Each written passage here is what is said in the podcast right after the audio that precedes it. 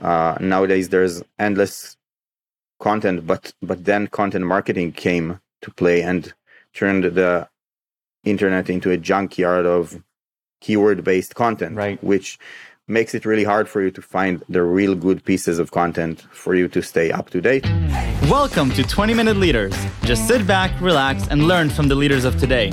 It's a journey. Each one is different, unique, inspiring. Let's get started. This episode is powered by J Ventures, a community driven VC fund in Silicon Valley in partnership with Leumi Tech sponsored by Hippo Insurance, Upwest Labs, Turing, Hillel at Stanford, Leap, and in media partnership with CTech. I love user experience, and today I get to talk to Tal Florentin, the CEO of Samurai, exactly about that. For the last decade, Tal Florentin has been one of the leading UX specialists in the Israeli market. Florentin is a published author, speaker, winner of the UX Award at San Francisco, and founder of the Israeli UX Certification Program. After leading more than 180 UX design projects for Fortune 100 companies, it became clear to him that audio is going to be bigger than video. Florentin founded Samurai, the world's first branded audio CMS, with the promise to allow busy people to know more with less effort. Samurai allows companies to create branded audio channels, add branded audio content to their customer journeys, and promote audio marketing. Tal Florentin, welcome to 20 Minute Leaders. Thank you so How much. are you today? I'm great. Uh, thanks for having me. Thank you for joining me uh, during these tumultuous times. Uh, I know it's a uh, there. There's a few uh, Zoom school sessions behind you, and I still appreciate you uh, coming and, and, chatting with me about about your journey through user experience journeys, understanding why people do what they do. Uh, a journey that until now has led you also to Samurai, um, which is the intersection of audio and marketing. And I'm excited to learn about how you've got it introduced to this world of audio as a marketing tool and what does that actually mean in 2021 and moving forward? But if but if you could just take us back to you know, this idea of, of user experience. Ux has become you know a, a word that is being thrown out a lot around context and in israel it's it doesn't seem like it's as a developed skill or trait. Tell me a little bit about user experience and and how you're a part of that ecosystem so I, I will go even backwards. Um, so my, my professional uh, experience comes from uh, joining the army uh, to uh, what is called Mamram, the uh, uh, IDF technology unit, and I spent around eight years developing and managing development of software for the army. And I think the the 90s and the beginning of the uh, the the first uh, decade of uh, of 2000 2010 i think we were mainly around software which is organizational and you had to be taught how to use a software uh, by training and the assumption was is that using a software is, is uh, a, hard thing to do and then came the internet mm-hmm. and created some kind of a different type of uh, interaction between uh, people and, and technology. And I think we started to understand that there's a higher importance to actually make things intuitive and help people use products as we expect them to use.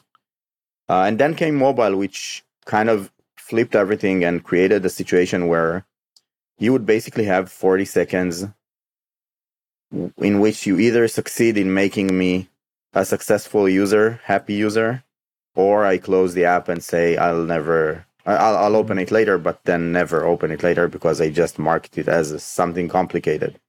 So I think we, we had a very quick turnaround from uh, assuming that we're going to teach human beings how to use our complicated products to the understanding that there's no teaching and products have to be uh, usable. But then I think the technology world identified the opportunity to actually not just st- stop at usable, but also uh, help people behave the way you want them to behave or help them do whatever they do. So uh, I think uh, this is kind of the overview of how I look at the, uh, I think, 25 years of, of technology meeting people from my point of view.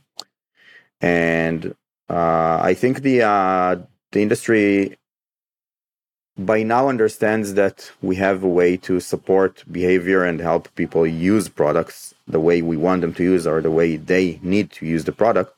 And it's not just uh, you know graphic design uh, align things and make them pretty. So uh, i think doing this transition over the last uh, uh, two decades uh, was something i was personally involved in in two different ways. One of them is being a designer and actually designing more than 180 products that wow. people gave me the responsibility and kind of this is what i need give me back the screen that i need for that uh, so so I, I, I try to create some kind of like a calculate a statistic of how many times I, I actually took a, pa- a, page a blank page and, and turn it into a definition of inter- interface for a screen and I think this happened more than six thousand times.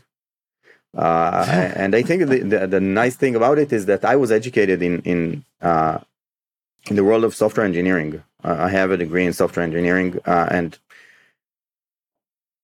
I, I brought logic to that world. So so I, I brought the logic of algorithms asking there's a question, there's a yes or no at the end, and this has to work the same in design. So you, you can just either have it or not have it. This doesn't work for me. So uh, I think when I, when I identified that there is some type of an algorithm you can work with, uh, and it didn't exist for me when I looked for it online. Uh, by the times I started to work on on uh, projects for other people.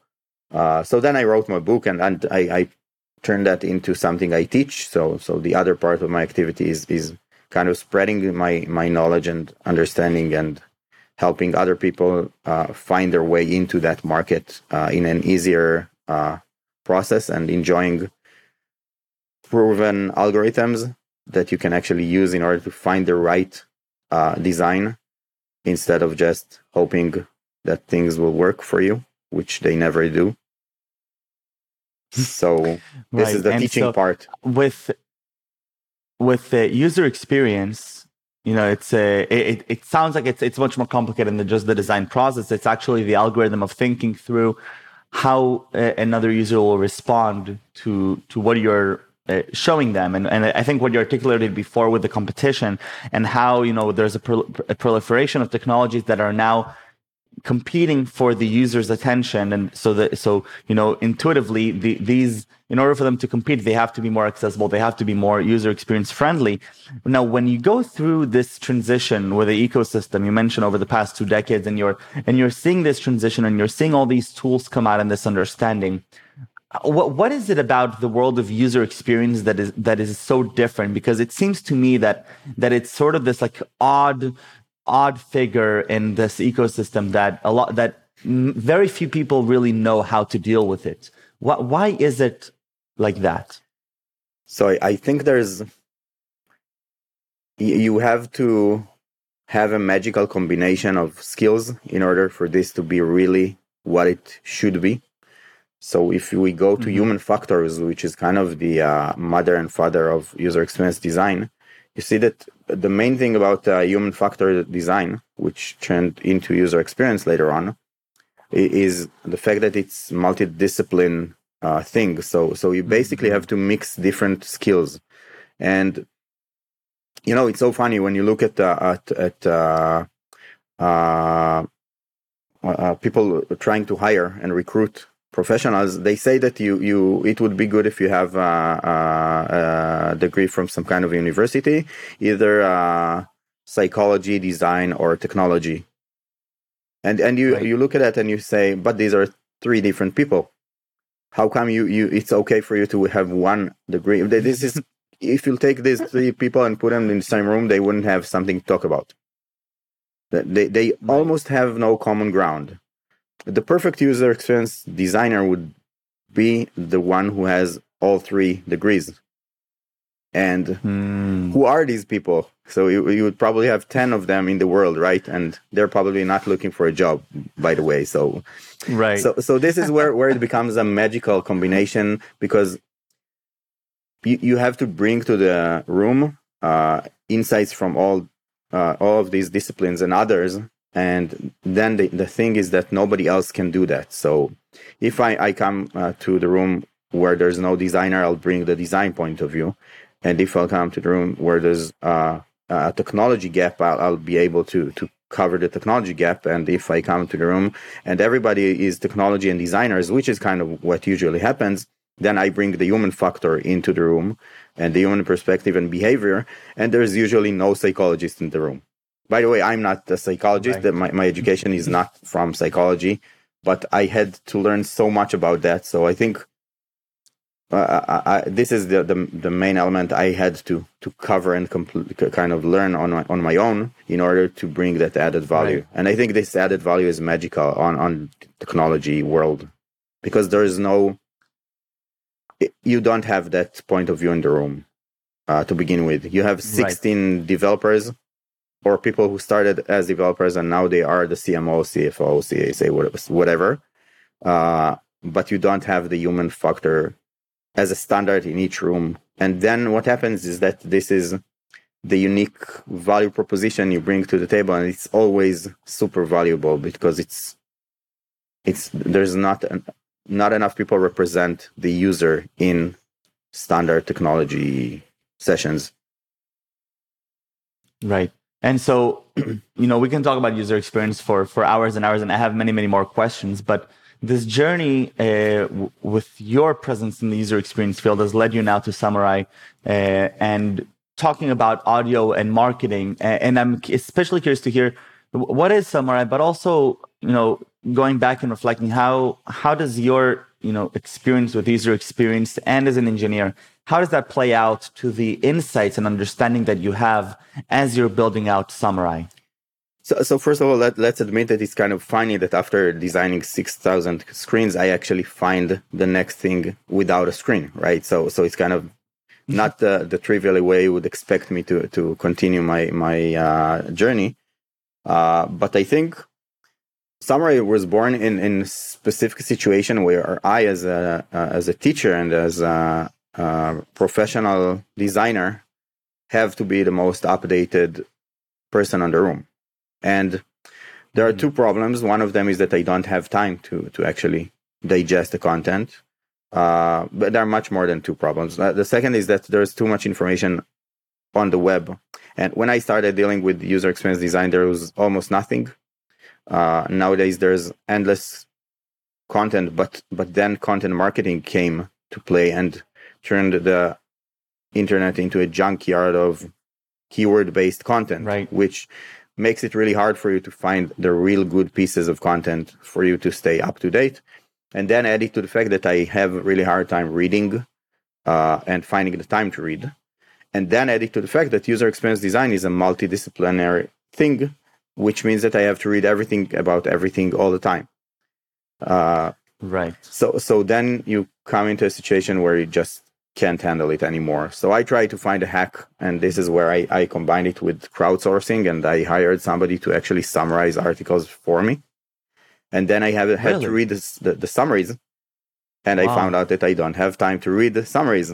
So then I hired uh, uh, a professional uh, voice actor, and I told him to record the summaries that I got and then I started listening to the uh, summaries of the articles that I actually marked. And this was where, where my first magic happened. And I started getting to the room as a speaker and telling you there was just an article on Forbes about that. And I was telling what's on the article, but I didn't read the article, which is was kind of my secret wow. sauce. So, so the, med, the, the, the, the main element here is that we found audio to be the way for me to keep being up to date without spending time on that. And it was around five years before podcasts became something that everybody understands.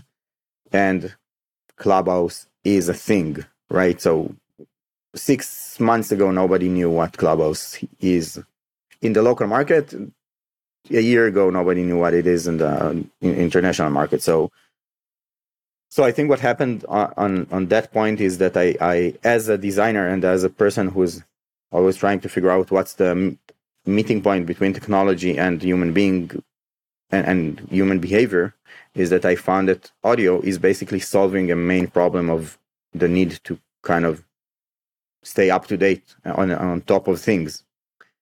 And when I I started Samurai as as a on demand service, but then I moved it into a B two B uh, service, mm-hmm. uh, and I think at that point I'm kind of doing the the next step of where audio is going uh, a bit before the market because I think if you go to marketing, and this is where Samurai is uh, today, if you go to marketing and you see that content marketing is for mainly for B2B companies is creating a lot of content and trying to educate your audience.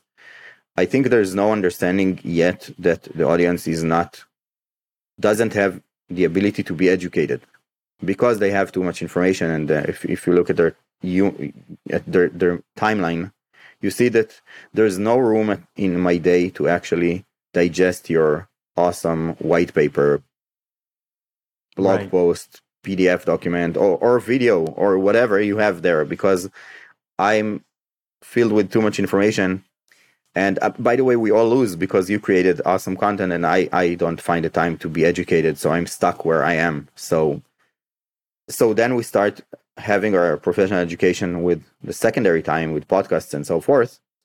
And then what i think uh, will happen and we're preparing for that is that companies will understand that they have to transfer their content into the yes. secondary time and audio and it's not podcasts because podcast is just one type of content uh, and and right.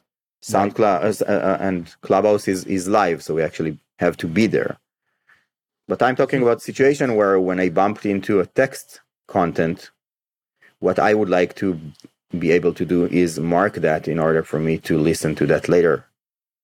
So, and, and even get a summary of that or something like that. So, so then you understand that creating audio channels which are branded as a tool for marketing and uh, for creating audio based channels and repurposing content into audio is something that's for me it's kind of the obvious next step of everything it's kind of where everything is going to and it's amazing how how trivial it is for me and how not trivial it is for, for the market at that point. Uh, now, do you think that is because you have so much experience and so, so much time investigating user behavior and thinking about consumer behavior and how people digest information and and what what they do with it? Is is that why you think you have this added layer of insight into developing something that is perhaps even a little bit before the market, which has its own challenges because you have to really time it well to make sure that, that you're doing it at the right time. Even if we both agree that in 10 years, that's how the world will be, you have to decide as the, you know, as the, as the leader of the ship, you know, when, when to actually execute on this. So I think there are two factors in that uh, one of them is the fact that I've spent my last six years dealing with this question. And the second is that I come from mm-hmm. the state of mind of user experience design, which is kind of uh, an added value for me because I can mix the the different elements of that, uh, the design element of that, and how I can, I can create that uh, behavior, and the technology element of how to actually uh, make that work, and right. the human behavior of how to create the right uh, uh, interaction around that. So, so, so having that added value and spending five or six years dealing with that is kind of, I, I guess, would be a mm-hmm. unique thing for uh, for somebody in the market at that point. Definitely, definitely. Tal, I, I really want to thank you for coming and sharing with me your journey, both from the user experience perspective and and and with Samurai. Uh, I think that at the end, you know, the inspiration that I'm getting from, from this is this idea of just understanding, you know, human behavior, understanding, you know, customer needs. It, it, doesn't come, you know, I don't think there's a textbook that I can read to to define that, but it sounds to me that from your experiences and from 6,000 screens and you, and both your understanding of technology, but your understanding also of design, uh, coupled with the, the understanding of how, com- of the complexity behind this, this question of what we were talking before about the three degrees in a room and, and having that added value culminating now in Samurai, uh, which is changing, you know, user behavior, consumer behavior of how we digest content, but also how we create content on the other side of the marketplace. And I think that's just very, very cool. Uh, I have three final questions for you, uh, a little bit about yourself. Uh, what would be your favorite subject in middle school or high school? So I think I was uh, I combined my love to uh, to sports. I think sport was my, one one of my main uh, things, but but I think in in the rest of the time I used to uh, spend my my time uh, drawing on the tables, and I think this was my art school. So all of the time was was kind of my art school. So this is what I I remember from from being a student, uh, kind of spending time drawing and, and and kind of creating my design skills uh, instead of listening to history. Amazing. So, so I think this would be my favorite subject. Amazing. Who would be one of your role models or somebody that inspires you? So, so I'm not sure I have a formal role model, uh, but if I have uh, to choose uh, one I think it would be Donald Norman, who is the uh, founder of user experience, or is the, the person who coined the, the definition of of, uh, of user experience. And I'd give him two two factors of credit for that. One of them is the fact that he actually created a profession for me to enjoy for the last uh, I, I, don't know 15 years or so. Uh, and second, because uh, at that point, uh, I, I think one of the things that I look up to is people who decide to actually show the way for others, which is not trivial. You're, you, you kind of, you're, we're optimized to following and not to be, to, to, to, to right. be the ones being followed. And I, I think there's a decision making you have to make and decide to be the one that actually provides others their, their kind of north star of where they should go. And this is totally something I take from him. And I'm following him, and but but it's kind of what would it take for me to to take this decision and be that for other people? This is kind of an inspiring thought for me. I love that. And the last question: What are three words that you would use to describe yourself? So as I'd go with with the trivial concept of design meets logic, I think this is kind of my my double personality combined. I, I, think this is kind of something that represents all of my uh, my professional and personal uh, journey. So, yeah. Design meets logic. I love that. Tal, toda rabba. Thank you very, very much. This was uh, this was great. It was wonderful. Thank you for coming uh, and stay safe and stay healthy. You too. Thank, Thank you. you so much.